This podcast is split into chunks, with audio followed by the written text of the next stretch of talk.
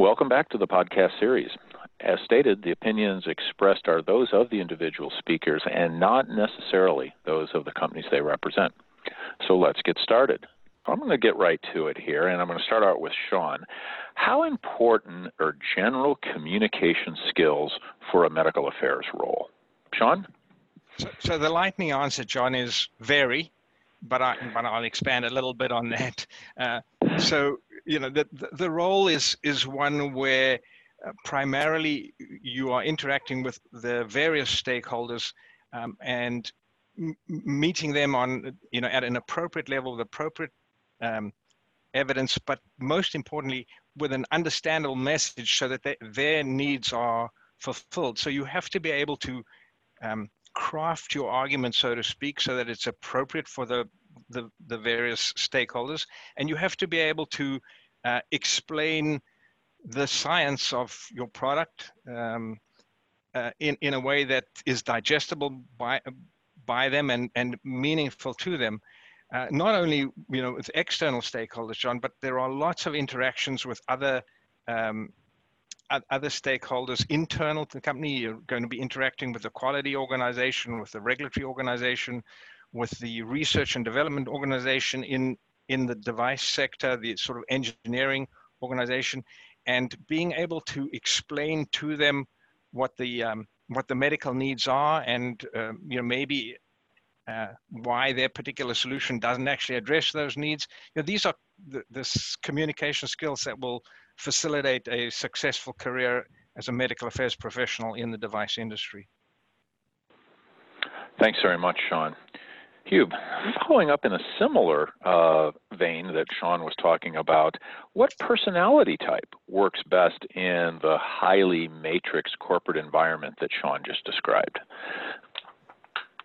Um, yeah, that's a good question. I do think um, since in medical affairs we do work with a lot of different uh, departments, and typically we are matrix. So I think the best personality you can have is that you're open and collaborative with a lot of different departments. Somebody in regulatory probably thinks very differently than somebody in a commercial function, and I think it's it's really good, you know, for a medical affairs person to work with um, all of those. So typically if you better understand where those people or departments come from, that certainly will will uh, will help you in the end. Um, so empathy, um, but also you know trying to find a common goal between the different departments is is always uh, really good. Um, I think other personality types I see is I do think you know we do work in in a business, so I do think you know you do need some commercial skills. I think the best people that you know get into the higher kind of levels of, what we do, they certainly get closer and closer to the commercial function. So I do think you definitely need to understand um, how the business works and you know what your department or what your role can be. So those are, I think, some of the personality types that I see work work best in a matrix function. Absolutely. Uh, it does require understanding who your audience is. Um, Sean, transition to leadership and leading through influence. Compare and contrast that to leading with authority. Uh, what are your thoughts on uh, influence versus authority in medical affairs leadership? Yeah, um, John, obviously both are Im- important, but I think um, using one's uh, emotional intelligence, so to speak, and winning over hearts and minds is really critical to success. Uh, at the end of the day, people are people, and so you know, um, when there's something in it for all parties, what's in it for me, basically, what's in it for them, uh, if you can find a way of, of, of, delivering on that, it, it's a key to a successful medical affairs um, career. So, uh, success, successful um, medical affairs personnel in our industry are those that establish good networks and relationships with all their internal and external uh, uh, st- stakeholders and um, are able to bring to them to those stakeholders compelling reasons to you know, believe in the product to to accept the submission to uh, to change course and develop and develop a different product and so on so um, you know, you, your, your skills, your emotional skills, your ability to influence people will, will, will always help win the day. Authority comes from from that.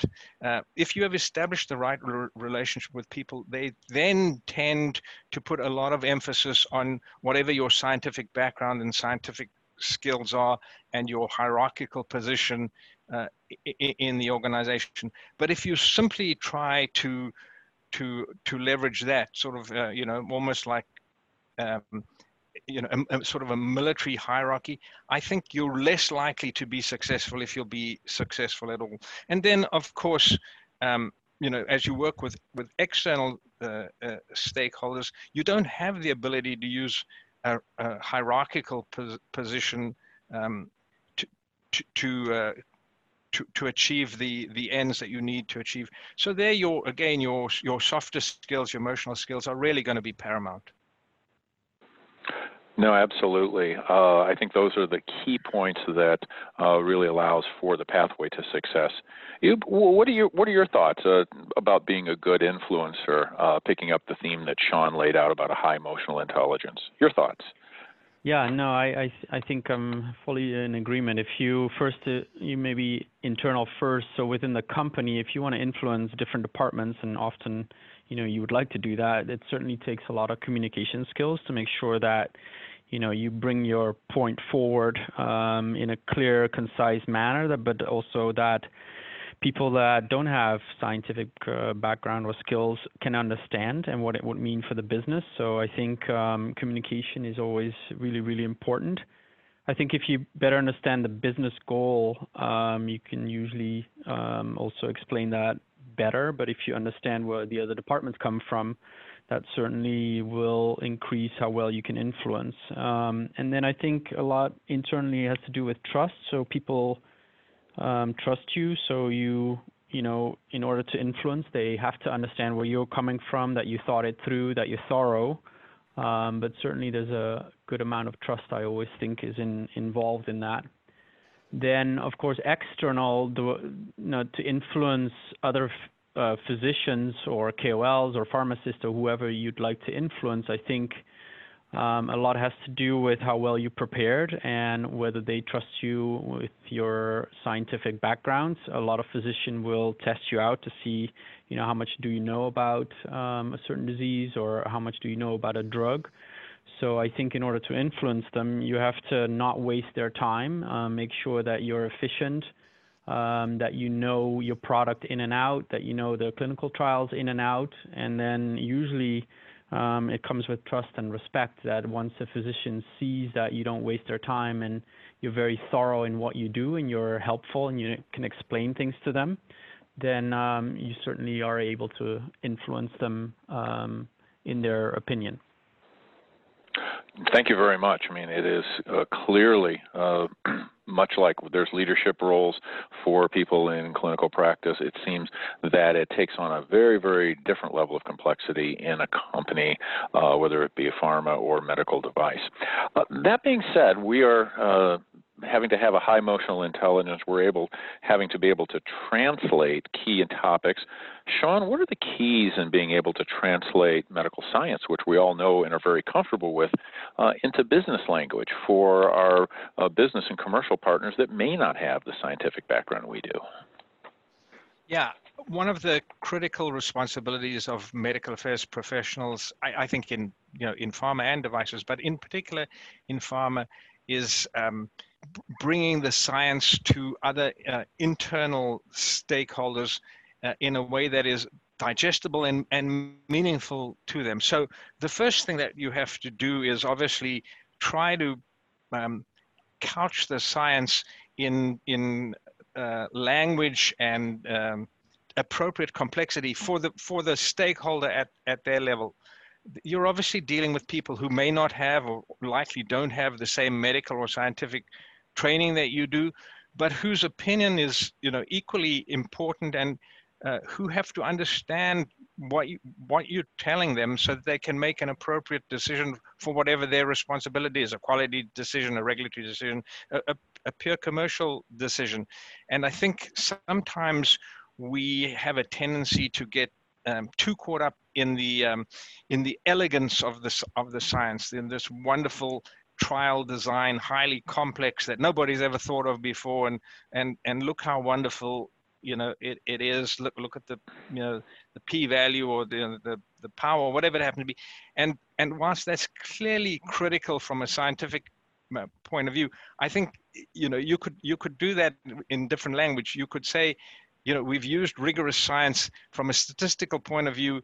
You know, these data are completely meaningful. But from your point of view, the clinical outcomes were the following, or what this means for the for the FDA is the following. So I think you have to understand what the um, the other stakeholder needs to hear and present the information to them in a way that you're fulfilling those needs, not necessarily your scientific needs. Thank you so much, Sean. Hugh, uh, we're hearing from Sean about the importance of a, a strong science background, but it, we just heard also that it's you got to be able to modulate or calibrate it to your audience. But at the end of the day, you got to know it. How important is a strong scientific background for these roles? Um, I think it's it's very key. Um, I still rely a lot on my own science background, um, and but you're absolutely right that it takes more than that just to succeed in a business. But I do believe, though, sometimes you know if you have a strong science background, um, you can certainly um, warn the company if you think um, a certain decision is not correct based on your science background. You might work with somebody in commercial that made a lot of assumptions why we, you should do something or not, uh, or a project should go ahead or not. But I think um, having a strong science background is key in working with other departments to change or maybe change the direction where the company is heading. Um, so I, do believe that within a company, the people with strong science backgrounds certainly um, should have an important say in, um, the direction the company is taking. And I think a lot of times people with strong science backgrounds or strong clinical skills, they have a very keen sense for where the market is going. And so that can certainly help um, commercial function in making sure that you make the, the right decisions. Um, so hopefully that gave a little bit of background on some of the aspects I would think. Thank you, gentlemen, for these important insights. We hope the listeners have enjoyed the conversation and gained valuable insights in regards to transitioning between medtech, pharmaceuticals, and vice versa.